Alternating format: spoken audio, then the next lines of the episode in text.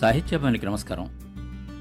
నూరేళ్ళ తెలుగు నవల పద్దెనిమిది వందల డెబ్భై ఎనిమిది నుండి పంతొమ్మిది వందల డెబ్భై ఏడు వరకు వచ్చిన పాతిక సుప్రసిద్ధ నవలల పరిచయం పరిశీలన రచయిత కీర్తిశేషుల సహవాసి.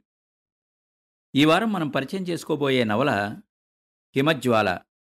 రచయిత శ్రీ వడ్డెర చండీదాస్. శ్రీ వడ్డెర చండీదాస్ గారు ముప్పై నవంబర్ పంతొమ్మిది వందల ముప్పై ఏడో సంవత్సరంలో జన్మించారు. ముప్పై జనవరి రెండు వేల ఐదో సంవత్సరంలో మరణించారు. పుట్టింది పెరిసేపల్లి గుడివాడ తాలూకా కృష్ణా జిల్లా. హిమజ్వాల నవల రచనాకాలం పంతొమ్మిది వందల డెబ్భై రెండు నుండి పంతొమ్మిది వందల డెబ్భై మూడు వరకు.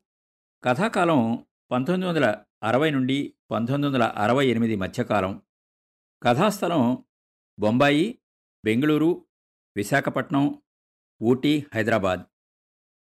తొలి రచనతోనే అటు సాహిత్య ప్రపంచాన్ని ఇటు పాఠకలోకాన్ని ఊపేసిన వాళ్ళు నూటికో కోటికో ఒకరుంటారు. అలాంటి అరుదైన సాహితీ విరించి వడ్డెర చండీదాస్. ఆ తొలి రచన హిమజ్వాల. దీనికి ముందు నవలలు ఎన్ని రాలేదు? వచ్చాయి. చాలా చాలా. ఆయా కాలాల్లో వాటి ప్రత్యేకత వాటిదే. అయితే హిమజ్వాలని చదివిన పాఠకలోకం సంస్పందన అపూర్వం. అది మానవీయం. వడ్డెర చండీదాస్ అనే చెరుకూరి సుబ్రహ్మణ్యేశ్వరరావు అస్తిత్వవాదాన్ని క్షుణ్ణంగా అధ్యయనం చేసినవాడు. అస్తిత్వవాదంపై పరిశోధన చేసి అస్తిత్వవాదాన్ని ఒక తాత్విక విశ్వాసంగా స్వీకరించి రచన సాగించాడు. ఆంధ్ర ఆంగ్ల సాహిత్యాలను మధించి అందులోని రసామృతాన్ని ఆస్వాదించి అందులో మునిగి తేలి లీనమై హిమజ్వాల అనుక్షణికం నవలలు సృష్టించి సాహిత్యాకాశంలో కళ్ళు మిరుమిట్లు గొలిపే మెరుపులు మెరిపించినవాడు చండీదాస్. గమనాన్ని యానాన్ని ప్రవాహాన్ని అక్షరాలలో చిత్రించాలని అంతర్బహిర్వర్తనాల మధ్య ఉండే గొలుసు పొరలు చిరగకుండా ఒక్కొక్కటే విప్పి ఏదో శూన్య రహస్యాన్ని తెలుసుకోవాలన్న కోర్కె చండీదాస్ది. అందుకే హిమజ్వాలలో నాటకీయత శుద్ధ కథాకథనం చైతన్య స్రవంతి ఈ ముప్పేట అల్లిక పాఠకుల్ని ముగ్ధుల్ని చేస్తుంది. మరిక మధ్యలో అడ్డు తగలకుండా నేరుగా నవలా పరిచయంలోకి వస్తాను. మొత్తం కథ రెండు యాక్సిడెంట్ల మధ్య గడిచిన కొద్ది సంవత్సరాల కాలంలో నడిచింది. ఒకటి కథకి ఎత్తుగడ కాగా రెండోది ముక్తాయింపు. అంటే ముగింపు. కథ కాదు. కథనం ముగుస్తుంది. కథ ఇంకా ఉండే ఉంటుంది. సికింద్రాబాద్లో ఒక రాత్రివేళ రామ్ గోపాల్ విగ్రహం పక్క సందు మలుపులో ఓ యువతి మెడలో గొలుసు గుంజుకుపోతూ గుర్తు తెలియని ఒక దొంగ రాస్కెల్ గట్టిగా కొట్టి పారిపోతాడు. అదే సమయంలో కారు డ్రైవ్ చేసుకుంటూ వెళ్తున్న ఒక యువకుడు అసంకల్పితంగా ఆమెని చేతుల్లో ఎత్తి వెనుక సీట్లో పడుకోబెట్టి తన ఇంటికి తీసుకుపోతాడు. ఇంట్లో ప్రథమ చికిత్స లాంటిది జరిపించి మంచం మీద పడుకోబెడతాడు. ఆ యువతి గీతాదేవి. విద్యావతి సౌందర్యమూర్తి. యువకుడు కృష్ణ చైతన్య ఫిలాసఫీ లెక్చరర్. అతని భవనం నఫీజ్ మంజిల్ తండ్రి పెద్ద ఇంజనీరు. అలా యాక్సిడెంట్తో ప్రారంభమైంది వారి పరిచయం. మర్నాటికల్లా గీతాదేవి తేరుకుంటుంది. యథోచిత మర్యాదలకి లోటు లేదు. అతడామెను వెళ్ళమని అనలేదు ఉండమని అనలేదు. ఇద్దరి మధ్య జరిగిన మాటా మంతితో పరస్పర వ్యక్తిగత అంశాలని చెప్పుకున్నారు. గీతాదేవికి తల్లి లేదు. తండ్రి ఒక యాక్సిడెంట్లో చనిపోయాడు. పద్మ అనే ఒక స్నేహితురాలి సహాయంతో చదువు కొనసాగించింది. బిఏ పరీక్ష రాసింది. ఫలితాల కోసం ఎదురు చూస్తోంది కృష్ణ చైతన్యకు కూడా చిన్నతనంలోనే తల్లి చనిపోయింది. అతని మీద తల్లి ప్రభావం హెచ్చు. తండ్రికి అతనికి మధ్య పెద్దగా అనుబంధం లేదు కానీ ఒక గొప్ప సామరస్యత మమత ఉన్నాయి. తిరిగేందుకు కారు చక్కని ఇల్లు పనివాళ్ళు చేతి నిండా డబ్బు కావాల్సిన పుస్తకాలు. అతనికి ఏ లోటు లేదు. గీతాదేవి రాకతో తోచుబడి కూడా అవుతోంది. ఒక సాయంత్రం ఇద్దరూ చెట్లు గుట్టల్లోంచి నడిచి బాగా గడ్డిపట్టిన ఏటవారిలో కూర్చున్నారు. తర్కం నిండిన సంభాషణలు. అతను చూపు పైకెత్తి ఆమెకేసి చూశాడు. ఆమె చూపు కిందికి వాల్చింది. అతని చూపులు ఎక్కడెక్కడో గుచ్చుకున్నాయి. ఆ శరీరానికి తర్కానికి సామరస్యం కుదరదు అని అనిపించింది. అతనికి లేచారు. నడుస్తున్నారు. తమలో ఏవో ధ్వనులు మధ్యలో నిశ్శబ్దం. గీతాదేవి నఫీస్ మంజిల్లో ఉన్నప్పుడే కృష్ణ చైతన్య బాల్యమిత్రుడు శశాంక వచ్చాడు. అతను జర్నలిస్టు. జర్నలిజానికి కవిత్వపు జుబ్బా వేయగల ధీశాలి. అతనికి నఫీజ్ మంజిల్ జీవితంలో ఒక నిరంతర ప్రగాఢ ప్రకరణం.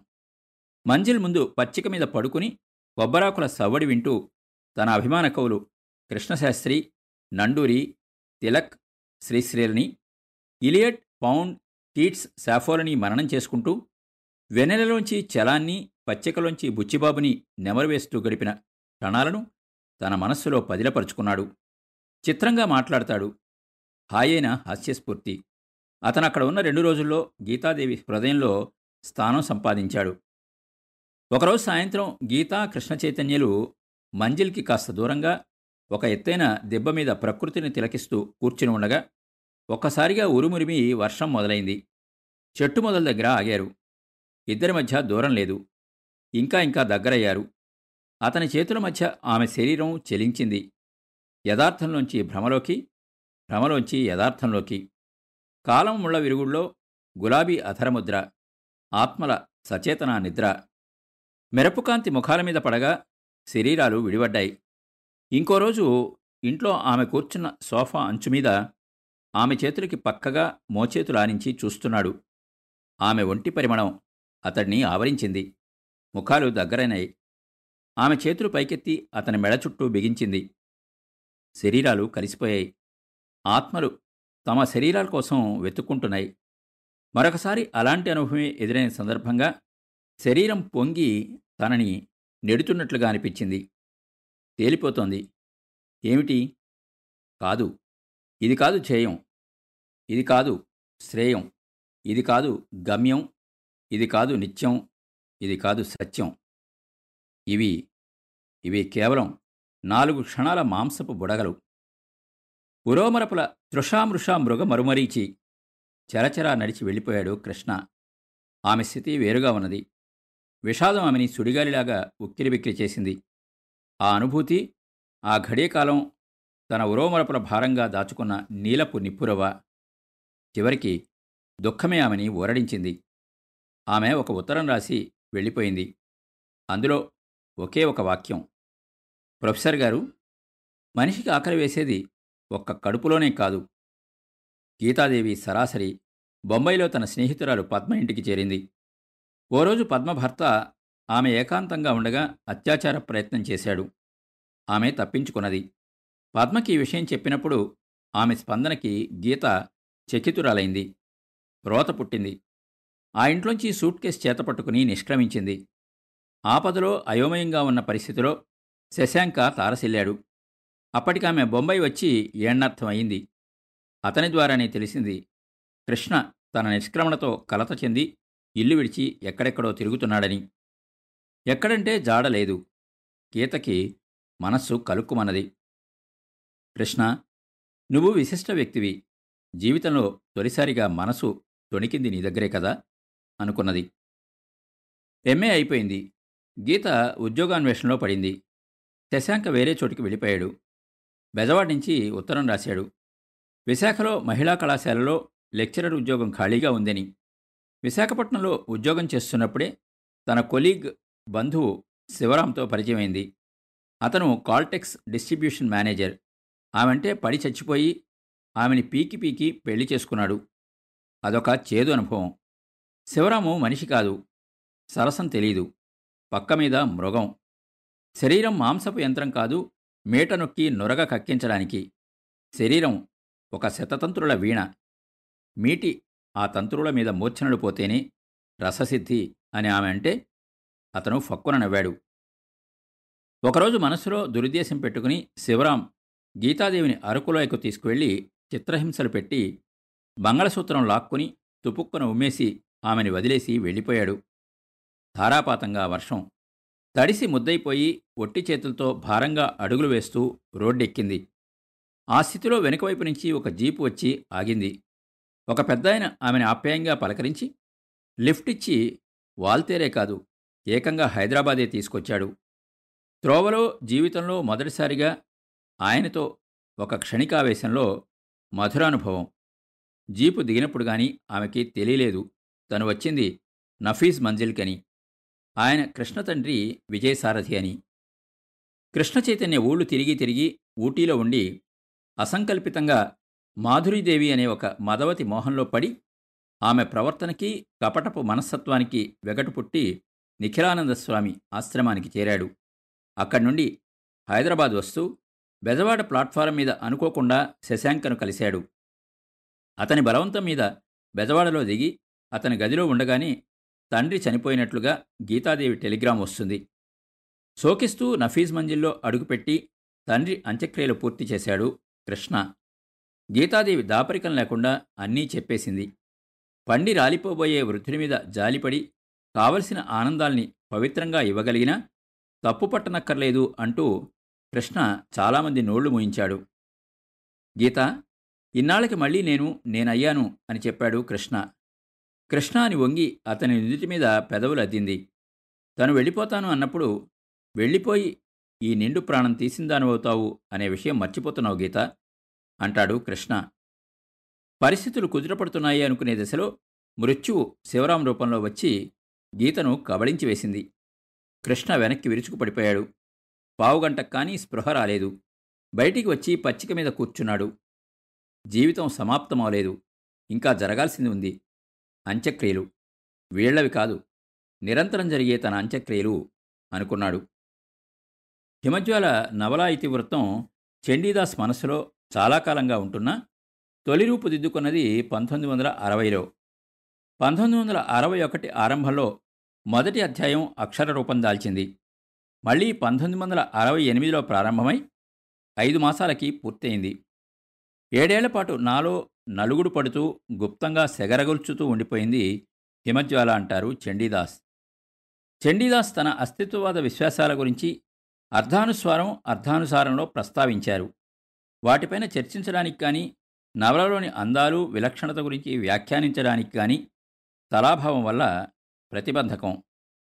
అతని అద్భుత పదప్రయోగాలు వర్ణనలు ప్రధాన పాత్రల అంతరంగ చిత్రణ అన్నిటినీ ఆస్వాదించాలంటే నవల మొత్తం చదవాలి. వివిధ పాత్రలు వివిధ సిద్ధాంతాల బాకాలు కాదు. రక్తమాంసాల జీవిని ఏ సిద్ధాంతానికి గాని పరిమితం చేయడం సాహితీ హత్య. వాళ్ళు బుద్ధిజీవులైతే ఏమో చెప్పలేను. పాత్రలను నా ఇతివృత్తానికి అనుగుణంగా సృష్టించడం వరకే గాని వాళ్ళని దానికి కట్టిపడేయలేను. పాత్రలు ఒక పట్టాన విని నడుచుకోరు. కాదు కూడదని నిలవేయడం నా తత్వం కాదు.